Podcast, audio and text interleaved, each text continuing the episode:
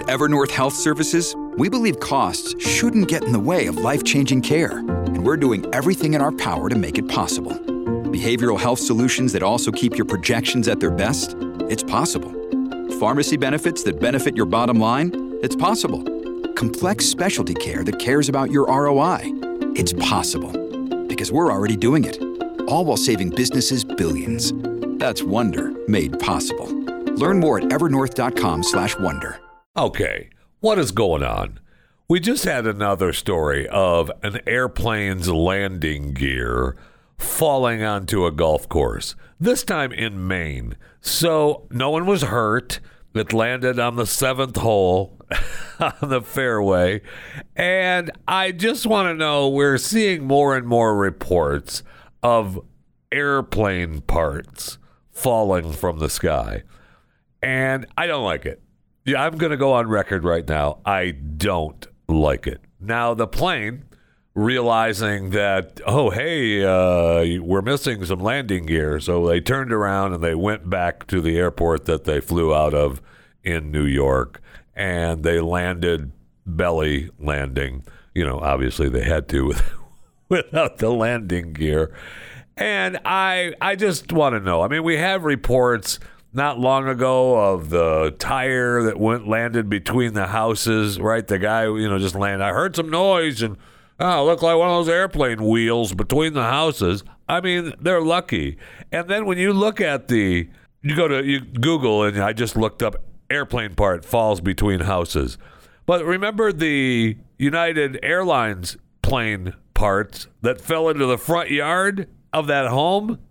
Uh, those are that isn't just a small single engine Piper Cub flying over your home. That's a big jetliner falling with stuff falling from the sky. So it's a little scary. And planes are everywhere. I mean, I live in DFW, and we have, uh, I don't know if you know this, but it's quite a large metropolitan area, the Dallas Fort Worth Metroplex. And there's several large airports where large planes fly in and out of. Now, I'm not familiar with parts crashing down in neighborhoods here at DFW. They have had crashes before, it's been quite some time. But if parts are going to start flying off of airplanes, perhaps we need to do some preventive maintenance on these airlines. I just a just a thought from chewing the fat. You're welcome. Welcome. Welcome to chewing the fat. So I know we're supposed to be optimistic, and I'm trying to be optimistic here on chewing the fat. Well, you know, a little optimistic anyway. But, you know, every day we get beaten down with stories and it's very frustrating. Now, I know, you know, I was joking around about airplane parts falling from the sky. I mean, we have thousands of flights flying over our head every day. And so I'm, you know, the percentage of parts falling from the sky are very small. So you're to be, you're probably to be okay you probably don't have to worry about an engine falling on your garage. I, I, I know that. But American Airlines has now said that, you know, we're going to have to probably add some stops to certain flights because yeah, there's fuel delivery delays. And so they were asking the pilots to uh, save fuel whenever possible. Let me ask you, how do pilots save fuel? I don't know. I, I don't know the answer to that.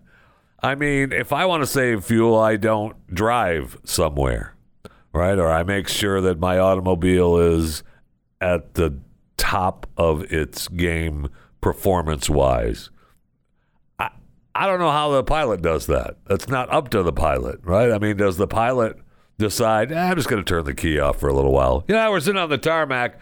Don't worry about it. I'm just shutting off all the engines and we're going to park here for a little bit. Yeah, we're going to try to open up some windows and oh no, we can't. Yeah, no, the windows windows don't open. Oh well, don't worry about it. So the there's a jet fuel delivery problem, problem, problem.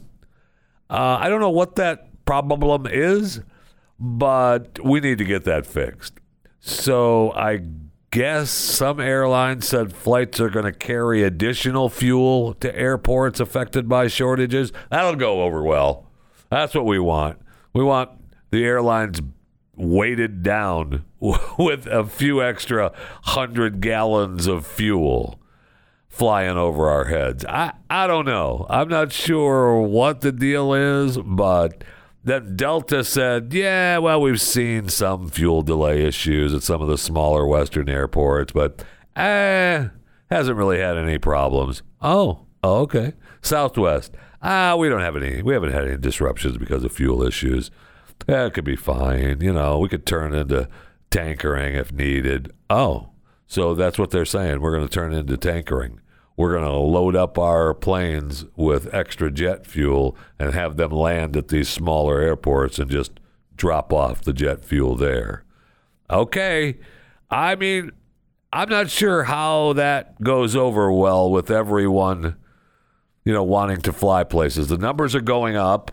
You look at the TSA turnstile numbers, as of yesterday, the 26th of July. So if you're listening live to this podcast, the show is the 27th of July, 2021. 2,124,474 through the turnstiles. And in 2019, they had 2,600. 13,346. So while they're not back to pre pandemic levels, they're pretty close.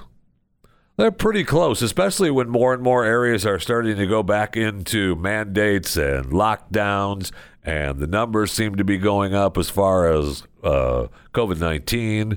So, I mean, they're pretty close. And now you're telling me that there's a jet fuel shortage and it's going to start affecting some flights. If I can't just hop on a plane and wear a mask like you, man. I have to wear a mask on the plane, and I have to make sure that I'm dressed right. I can't wear my mini skirt, and I have to make sure that I'm properly dressed, and I have to make sure that I properly say hello and goodbye and thank you for doing the best job you can for us, and we really appreciate you helping us as we fly on your airline, and we act like good little sheep. And we want to hop on your plane and fly to wherever we want to fly to and now you're telling me, well, ladies and gentlemen, uh, thank you for flying Fisher Air, but uh, we're running a little low on fuel. And, you know, the airport we're going to doesn't have any extra jet fuel. So we're going to land and then uh, we're going to kick you off and you're going to hang out in the terminal for a while until we get another plane to land here with some extra fuel and they're going to you know, we're going to siphon it off of them onto our plane, and then we'll then we'll take off. So whenever that happens, we'll let you know. But until then, we're going to land, and you're going to be stuck at the terminal in Des Moines for the next few hours. Okay, okay, good. Thank you for flying, and don't you dare, don't you dare complain. I don't want to hear one complaint. Otherwise, you're going to be stuck in Des Moines for the rest of your miserable life. Thank you for flying Fisher Air. All right. Good luck. God bless. You know, last week we talked to Phelim McAleer about uh, his actions and what was going on with Hunter Biden. He's making the movie My Son Hunter. And you can even uh, help by donating if you go to mysonhuntermovie.com. But uh, he was, you know, he's made videos of giving Hunter a hard time at his home in Venice, although he moved out of there, and probably uh, a lot because of Phelim uh, being out in front. out by his house in a bullhorn. Some of the videos are really funny. And so, anyway, and he was saying that he was thinking, I think he said, I think he's down in Malibu. Well, it's confirmed that Hunter Biden did move to Malibu. They found him in this 3,000 square foot, four bedroom, two and a half bath home a mile away from the ocean. It was sold reportedly in 2019 for 3.34 million. It's listed for rent at $20,000 a month. Neighbors told TMZ that the house was crawling with Secret Service agents. One neighbor said that uh, someone from the Secret Service approached him a few days back and asked if he'd be willing to rent out his house to them for a year. The uh, neighbor politely declined. Neighbors, however, have not seen Hunter. They said he has pretty much kept to himself. Now they are saying that he moved because he was, you know, living in Venice down by Phelim. and he uh, had very little privacy. Yeah. Uh, they were uh, people knew where he lived. Amazing. And now, you know, he just wants to make his art. So apparently, I guess he was just seen uh, earlier this week enjoying a coffee in Malibu with a friend of his, sitting outside the uh, Blue Bottle Coffee in the center of you know Malibu, where uh, all the uh, hoity-toits go and drink coffee. So he's part of the in crowd there in Malibu now. Just he didn't want to be down there. Hey, you get down there on Venice. You don't want to be down there with those people. wow. Are you sick or something? So we've got to talk to Phelim about that, see if he's going to go down to Malibu and try to, you know, find Hunter and go up to the front door and ask him some questions. But, uh, you know, his artwork's going to be going up for sale pretty soon. And I can't wait to find out, you know, how much they're going to go for it's reported between 50,000 and 500,000, between 25,000 and 100,000, maybe even a million dollars. And they're saying they're not going to release who purchased it for transparency purposes because we wouldn't want people to know, you know, who paid all that money to get to the president uh, through Hunter. So, but there's nothing that stops the buyer from advertising that they bought artwork from Hunter. So unless they sign a deal, you know, when they purchase the artwork, that they can't say that they have Hunter artwork, but that goes against how much it's worth, right? I purchase a piece of something and I want to be able to say, hey, I own it and I bought it from this person for so much, and now that makes it worth this. It's just really weird. But I can't wait for all of that. So I have to talk to Phelim again and find out what is going on in the Hunter world. And don't forget uh, the movie, My Son Hunter, is uh, going to be made by Phelim McAleer and his wife Anne. And it uh, is looking like they're getting ready to film later this year. And they have uh, reached a milestone in uh, donations to help get this movie made. And uh, you can help as well at uh, you know mysonhuntermovie.com. It's not this this time. It's not a commercial. It's just me talking about Hunter Biden and making a move from down there in Venice, Venice with those low lifes. Now living up in Malibu with the real people. And as long as we're talking about criminals, I see where the dating game killer died in prison. The serial killer uh, died on death row of natural causes. That's what they said. He was 77 years of age. Remember, he appeared on the dating game. And that was the girl that uh, was supposed to go out with him and felt really strange and weird about it. I can't remember if she went out with him or if she decided not to. Yeah, that's right. She met with him after he was on the dating game. He was already in the middle of his crime spree. He'd already killed and raped people, and he went on the dating game, Mister sure sure of himself. And she said she met with him in person and got this really strong visceral reaction, and I decided not to go on a date with him. I started to feel ill. He was acting really creepy. and according to the story, that's right. It said Bachelor number two, Jed Mills, could barely stand to be next to him. He was creepy, definitely creepy. I couldn't stand to be near him. Wow. So, I mean, that's his, you know, the dating game killer, a little bit of his story. It is presumed that he is responsible for 130 murders, which would make him the most prolific serial killer in America. But I thought uh, Samuel Little, who just died, was the most prolific serial killer in history. I mean, he's, I mean, Samuel Little is, they've got him for, I mean, I don't know how many for sure. I think he strangled, he says he killed 93 or more. and uh, they've got him for at least 50, I think, if I remember right. Anyway, uh, so I don't know, the dating game killer or Samuel Little? Who is the most prolific serial killer in America? The battle of the serial killers might be a segment for chewing the fat, uh, you know, at another time. Let's Look, Bumble knows you're exhausted by dating. All the must not take yourself too seriously and 6 1 since that matters. And what do I even say other than hey? well, that's why they're introducing an all new Bumble with exciting features to make compatibility easier, starting the chat better, and dating safer. They've changed, so you don't have to. Download the new Bumble now. Go to the break room. I need something cold to drink desperately, and hopefully it's as refreshing as it used to be.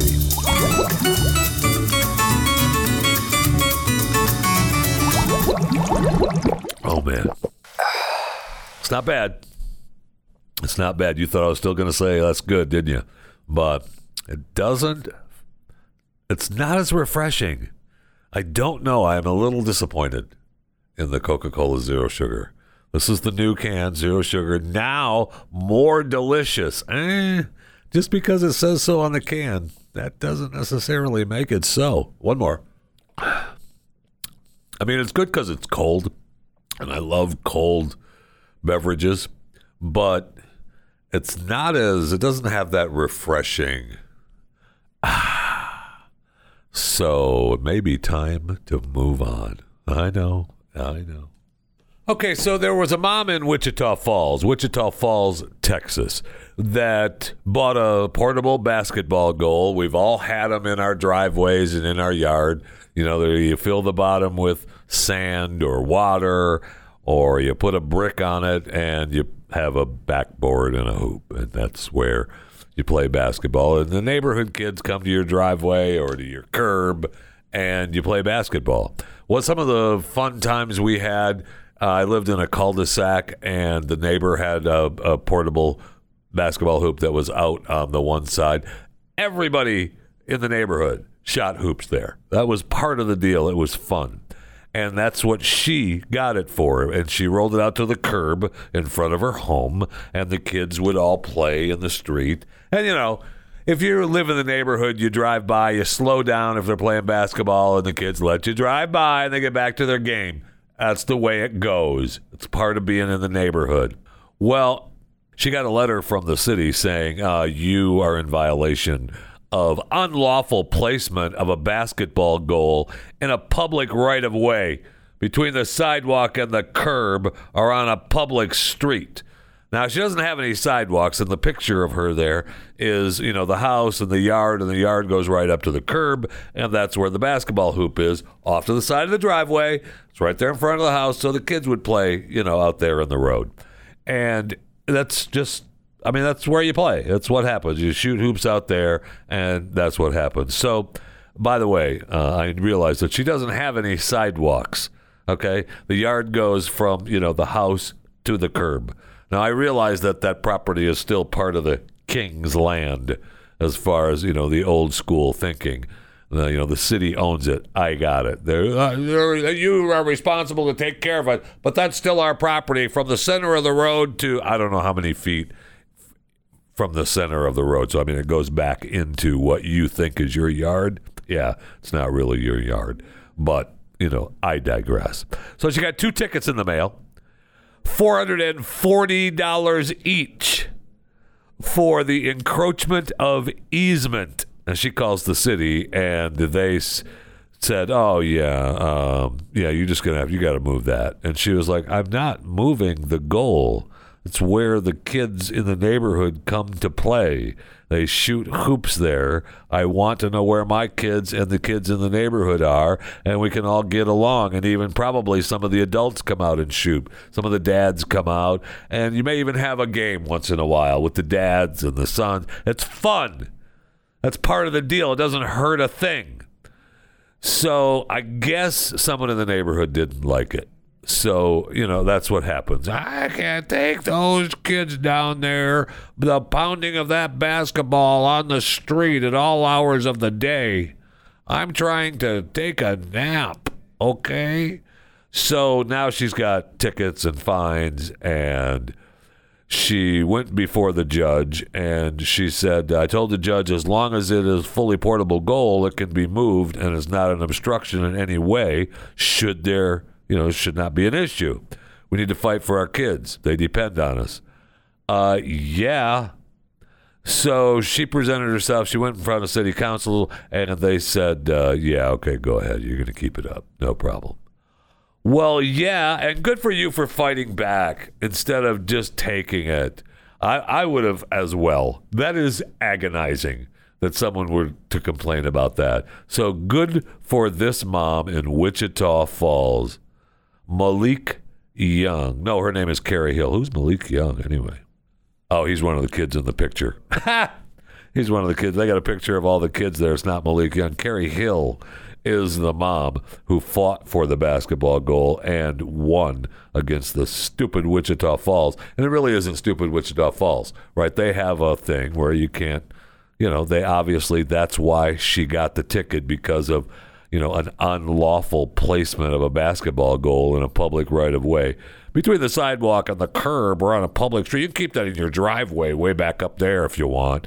But, well, we don't want you out here by the curb where the kids can play in the street. It's dangerous out there. Is it? Is it? When you look at the street, it's a, you know, it's quite a long street. So cars are coming down the street. They see what's happening in the neighborhood. Uh, and I'm guessing, and I don't know, but I'm guessing that the people driving down the street live in the neighborhood. So they know, hey, there's the Hill House they've got the basketball hoop. Oh my gosh, there it is. I can see it. And in fact, somebody needs to buy her a new one. I want her to buy a new one because they need a bigger backboard. It's one of the it's one of the cheaper models with the smaller backboard. So, and she needs a new net on this thing too. She needs a. I mean, it's still out there. The kids are having fun with it, but do a little upgrade, Carrie. What are you doing? All right. So at the time of this recording of chewing the fat, we're looking at the Olympic medal count. Japan has the most gold medals with 10, the home country. The United States and China both have nine gold medals as we speak. So those are the top three right there Japan, United States, and China. Now, the most medals total, the USA has 25. Uh, China has 21. Japan has 18. I know. I know. So uh, and then you, you you go down. I see where Italy actually has 12 total medals. Well, they got a lot of uh, silver and bronze, one gold, whatever. Good luck, Italy. But then I see. So there's your medal count. Quick, quick medal count there. The top 10 you're looking at, uh, you know, Germany 10, France 9th, Canada 8th, Australia 7th, South Korea 6th, Great Britain 5th, Russia 4th, then China, United States, and Japan. And those are the gold medal rankings. And so, you know, that's where we're at in limits. Then I see where Simone Biles. Simone Biles, probably one of the greatest gymnasts of all time from the United States. She said that she had a medical issue and she lost the gold for her team. I mean, that's a I don't know what kind of non-medical issue she had because the USA Gymnastics cited it as a medical issue, but she said that it was not physical. She said she just needed to take a back seat and work on her mindfulness. Um, no problem, uh, Simone. Maybe you ought to do that another time. You know, when the Olympics aren't on. How about that? How about that, Simone? I mean, you're in the middle of the Olympics for a week and you need to you need a mental break? Come on now. Stop it. That is agonizing. I get it. I get it. She's struggling. Okay we had a you know the past and everything that's going on whatever but really that's where i'm at whatever i get it you know you've already but you've already been there you're already there you're already past it and now you're telling me you're at the olympics and you need a time for mindfulness? No, Simone. No. And she's supposed to compete in uh, another event on Thursday. And she said, We're going to see about Thursday. We're going to take it one day at a time. Uh, I know tomorrow we have a little bit of a break. So that'll be nice to have a mental rest day. And uh, just my pride is hurt a little bit. It should be. That's ridiculous. In fact, the coach should just say, Go home. I mean, we don't need you. Get out of here. If you're going to be that way, if you're going to take us to the Olympics and then have to take a mental break in the middle of the Olympics, no. Simone, no. Just go home. Hey, it's Ryan Reynolds, and I'm here with Keith, co star of my upcoming film, If, only in theaters, May 17th. Do you want to tell people the big news? All right, I'll do it. Sign up now and you'll get unlimited for $15 a month in six months of Paramount Plus Essential Plan on us. Mintmobile.com slash switch. Upfront payment of $45 equivalent to $15 per month. Unlimited over 40 gigabytes per month. Face lower speeds. Videos at 480p. Active Mint customers by 531.24 get six months of Paramount Plus Essential Plan. Auto renews after six months. Offer ends May 31st, 2024. Separate Paramount Plus registration required. Terms and conditions apply if rated PG.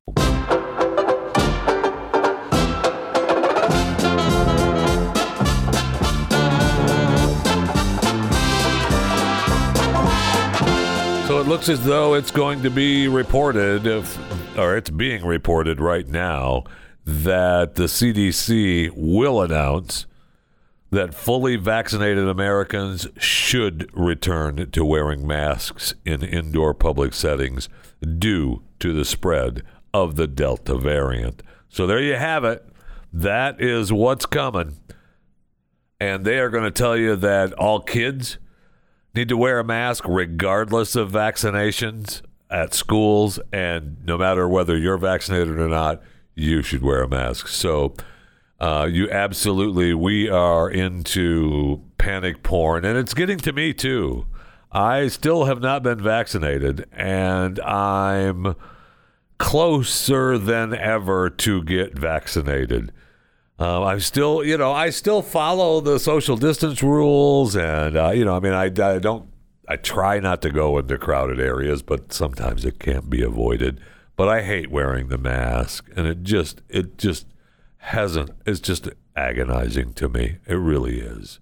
But that's where we're at, and I don't, you know, is the mask going to, you know, are people going to complain about it? Yes. Are they going to take to the streets? Doubtful.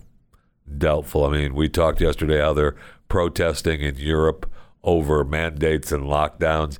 Are we going to protest this time? I I don't know. Maybe we just don't do it, right? I mean, I think if they start locking down places and saying, you know, you can't do this and you can't do that, maybe we take to the streets again because enough is enough. You've I mean, America is just now the world is just now trying to come back from this lockdown and treating people like they can't be with other people. And it's looking, everybody's on the same page. Everyone, all the leaders are telling you get vaccinated and we're going to lock down and we need these mandates. I mean, we had the governor of Alabama this morning. I'm doing Pat Unleashed every day. Tell us, we played the clip of the governor in Alabama saying we need to shame the un the unvaccinated. It's their fault. We need to blame them. It's their fault that people are getting the COVID nineteen. Really, really. I mean, we heard from a guy that called us from the great state of Montana today during Fight Unleashed that said he's a breakthrough case. Now his family is sick with him and they did not get vaccinated. So did they give it to him? It's their fault. He should blame his wife and children. It's, ha, I should have reminded him that when he was on the phone. It's their fault. they made him sick. I mean, that's where we're at. So if uh, you know if everyone is vaccinated, then nobody can get sick. Oh, okay. Is that the way it works? Because I don't think it is. Uh, it's just me, but I don't think it is. So, as of right now, it looks like more than 188.7 million have received at least one dose of the COVID 19 vaccine. 163.2 million are fully vaccinated. And according to this, the COVID 19 vaccines are safe, effective at preventing COVID 19, especially severe illness and death. Okay. Now, they're not guaranteeing that you can you can't get COVID 19, although they said originally that uh, it would you would it would make you less sick. All right. If you got COVID 19 after you got vaccinated. But well, we obviously know that you can still, it's not stopping the variants. And we also know that some of those breakthrough cases, if you were in one of the high risk age groups, which all those people in New Jersey were, uh, that if you got the variant, you have a nice day. We love you, but you're gone. So I'm I'm questioning. You know, I don't want to get it, and if I do get it, is it going to be terrible enough to, you know, make me kick the bucket? Do I get the vaccine and then do I get less sick with the vaccine, or does the vaccine make me sick? I don't know. I don't know. You can email me at chewingthefat at theblaze.com. Chewingthefat at theblaze.com. You can always you can always email me and let me know your feelings on that. Um, you can follow me on Twitter at JeffyJFR. Facebook and Instagram is Jeff Fisher Radio. I'm happy to hear your information. I might not like it, but I'm happy to hear from you anytime, anywhere. Even on my YouTube channel, Chewing the Fat with Jeff Fisher on YouTube. There's place there for comments as well. And I see them. Oh, believe me. I see them. Now, are the door to door people going to convince me to get the vaccine? Uh, probably not, because I don't want them coming to my front door. Hello. Yes, um, this is um, Anne and Mary, and we're here to talk to you about COVID 19 vaccines. No, thanks. We're busy. Take care. Sorry. Thanks for stopping. I know, but I am a community health advocate, and Mary here. uh, That's your name, Mary, right? Yeah. We. Uh, she's a public health information specialist, so we can answer any of your questions that you might have. So, can we come in, or can you open the door and and uh, talk to us? No, I can't. My power bill is through the roof. I'm not going to open my front door and let the cold air out or let the hot air in, whatever happens, you know, however that works. That costs me more money on my air conditioning. I can't do that. So, no, I'm not going to open my door. Thanks for coming. You can leave a card out there. I'll get it when I go to get the mail later, maybe. When I pick up my Amazon package. But that's it. Uh, thanks for coming, Anne and Mary. Even though you're, uh, you know, I mean, I don't know. I don't know. And you know, I got to thinking about the guy. I don't know. Maybe we talked about it. I don't. I don't. Re- uh, I don't remember. But I got to thinking about the story I told you about the guy I listened to who didn't get the vaccine, got really sick, and he was, you know, concerned for a day and a half to two days that he really was going to die. He was so sick, and he talked about getting uh, diagnosed and being uh, told he was positive. Right, he had COVID nineteen, and the doc he said the doc didn't have any medicine. He just told me to go home and that I had to ride it out. Wait, what? I mean, isn't there? He said. I mean, there's there are some treatments. There's hydroxychloroquine. There's ivermectin. I mean, are we just to believe that now? Nope. You're not getting any of that. Have a nice day. You go home, take a little Tylenol. Good luck. God bless. Don't take any. Don't take any Advil, any ibuprofen. Just take some Tylenol. Try to keep that fever down and uh, cough your ribs off. And uh, good luck. God bless. Is that where was that where we're at? We're to believe that that's where we're at because it sure sounded like it. That's what that guy said. That the doc just said, "Yeah, I got nothing for you. Go home. Good luck." Um, that doesn't sound like a good doctor. That's just me. We, I saw a report the other day where they showed the doctor. She's telling everyone, the unvaccinated that come in sick, and she's telling them all, "Yep, it's too late. It's too late. You're tough." tough. Um, that doesn't sound like a good doctor to me. That sounds like maybe you're going against what you said you were supposed to do. Isn't that the hippo oath? that they take? Yeah. I think that's what it's called too. I think it's called the doctor's Hippocratic Oath. Pretty sure that's what it's called.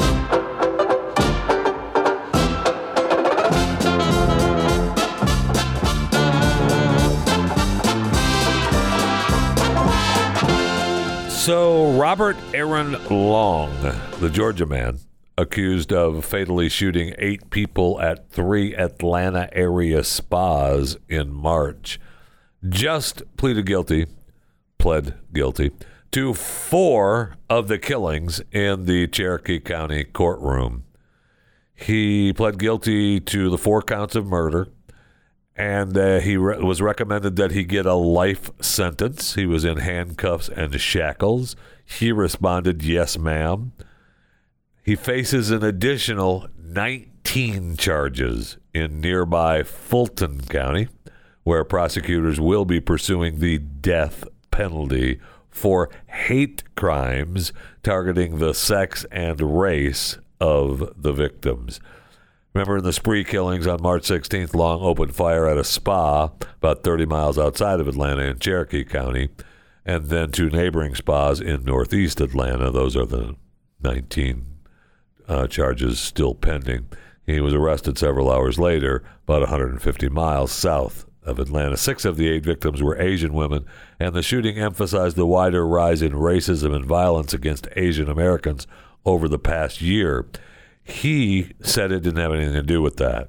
He said that uh, they weren't racially motivated and that uh, he had a sex addiction, addiction, and that he saw the spas as a temptation that he wanted to eliminate. So, I mean, is it a hate crime? Is it? I mean the argument of any crime is, you know, a crime of hate. But this to get this to be a particular hate crime, I don't know. That's tough to prove. When he said in his own words it wasn't. So, okay, I mean I'm very sorry for all these victims. Very sorry. But I don't know that you get a hate crime out of this specifically when he said after his arrest, it wasn't. It was a sex addiction. It didn't have anything to do with the race. Uh, so, anyway, that's where I'm leaving it. So, I know. This story keeps making the rounds the last few days, and I've had it in my pile, in the fat pile, and I'm not sure what to make of it. The guy uh, Reza Baluchi and his floating contraption, you know, the hamster wheel uh, that washed ashore on the Florida coast in Flagler County. His goal was to run from Florida to Bermuda. He's in, you know, he's in this hamster wheel, and he was running it for charity, money for homeless people. And he wanted to raise money for the Coast Guard and raise money for the police department, raise money for the fire department, they're in public service. They do it for safety. They help other people. We love it. And he wanted to, you know, he's tried this, I don't know, a couple of times before. He was rescued from the floating bubble near St. Augustine, Florida. And in, in 2014 and 2016, he was rescued off the uh, Jupiter, Florida, in a hydropod. So this time, I think he thought he got it right. And the answer to that is no. He didn't. Uh, he, I guess, he has everything he needs to survive for days and weeks in his hamster wheel. He's got food, got water. He has everything to keep him safe, and he's trying to make it happen. And he wants to show people that they can they can do anything they want to do. Don't listen to anyone. Chase your dreams unless you want to ride a hamster wheel from Florida to New York, because you can't do that. You can try. You can certainly try, but every time you do try, you're going to wash up on shore in Florida. So that's the same state you started in, and you're not going to not going to make it past that. At least you haven't. But he keeps trying, and I know that he's trying to raise money for all people, the homeless people, Coast Guard, police department, fire department, all people that are in public service. Well, I mean, the homeless people aren't in public service, but you know, the other, the Coast Guard, the police department, the fire department, they do it for safety and they help other people.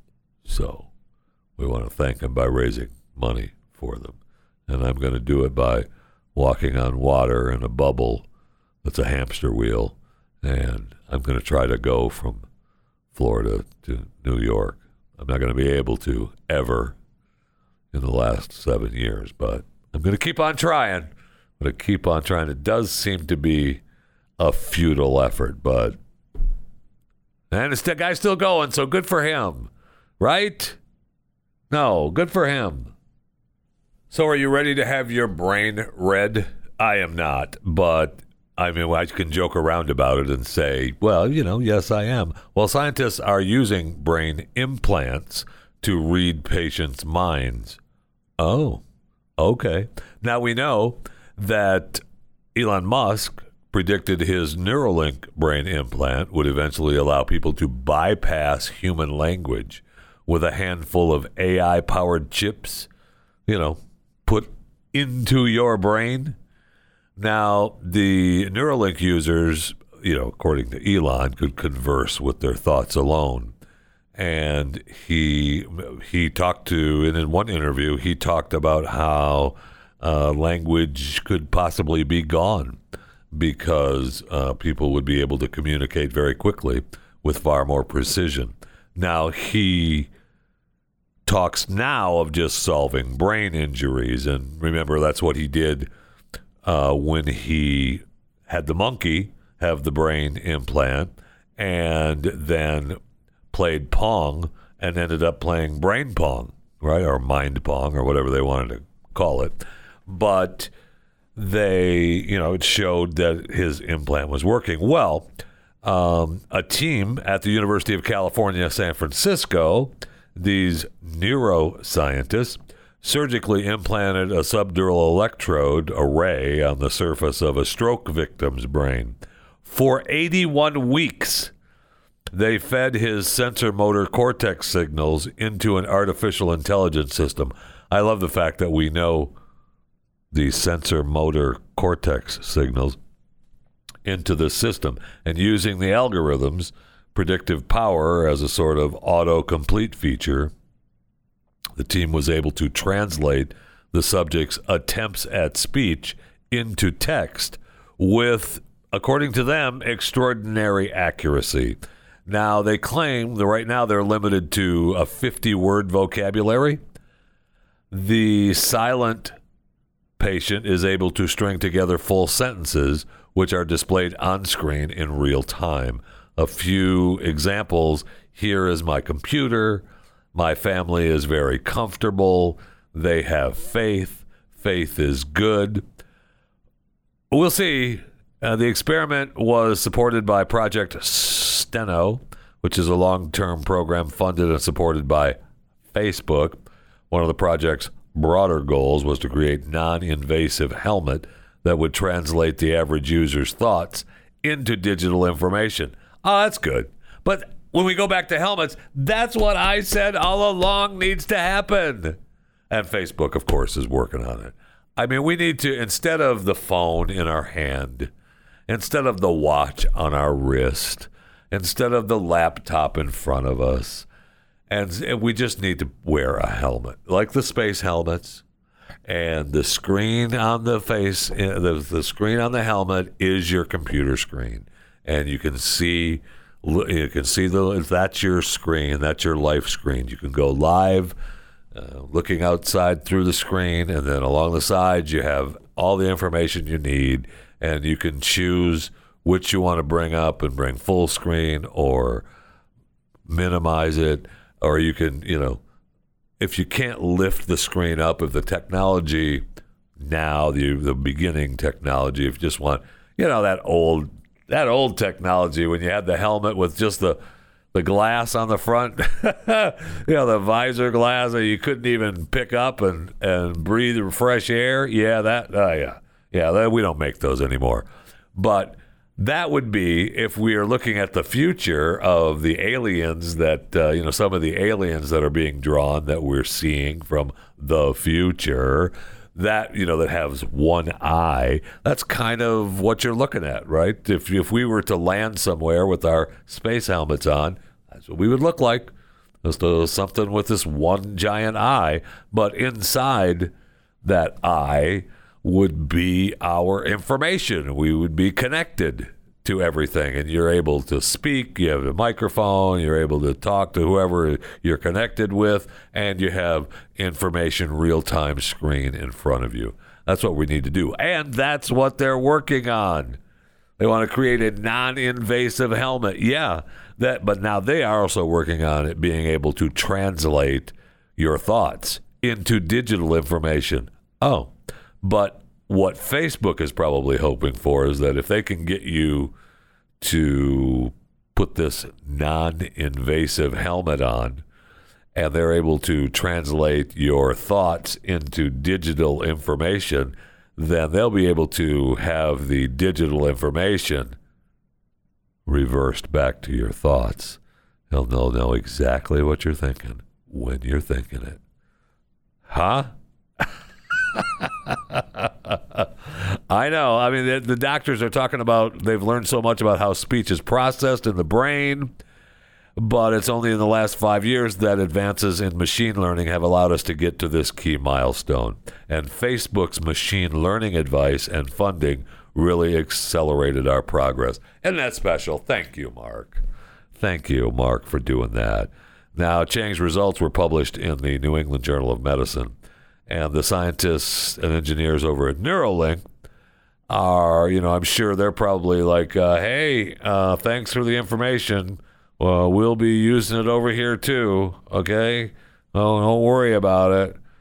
I know. I mean, Elon's trying to, you know, make it happen with Neuralink as well, and he and he may, and he may, may very well do that. But when they talk about his deal, and so the original test was invasive, right? They're getting into your brain with the chips and hooking it up, and with the Neuralink.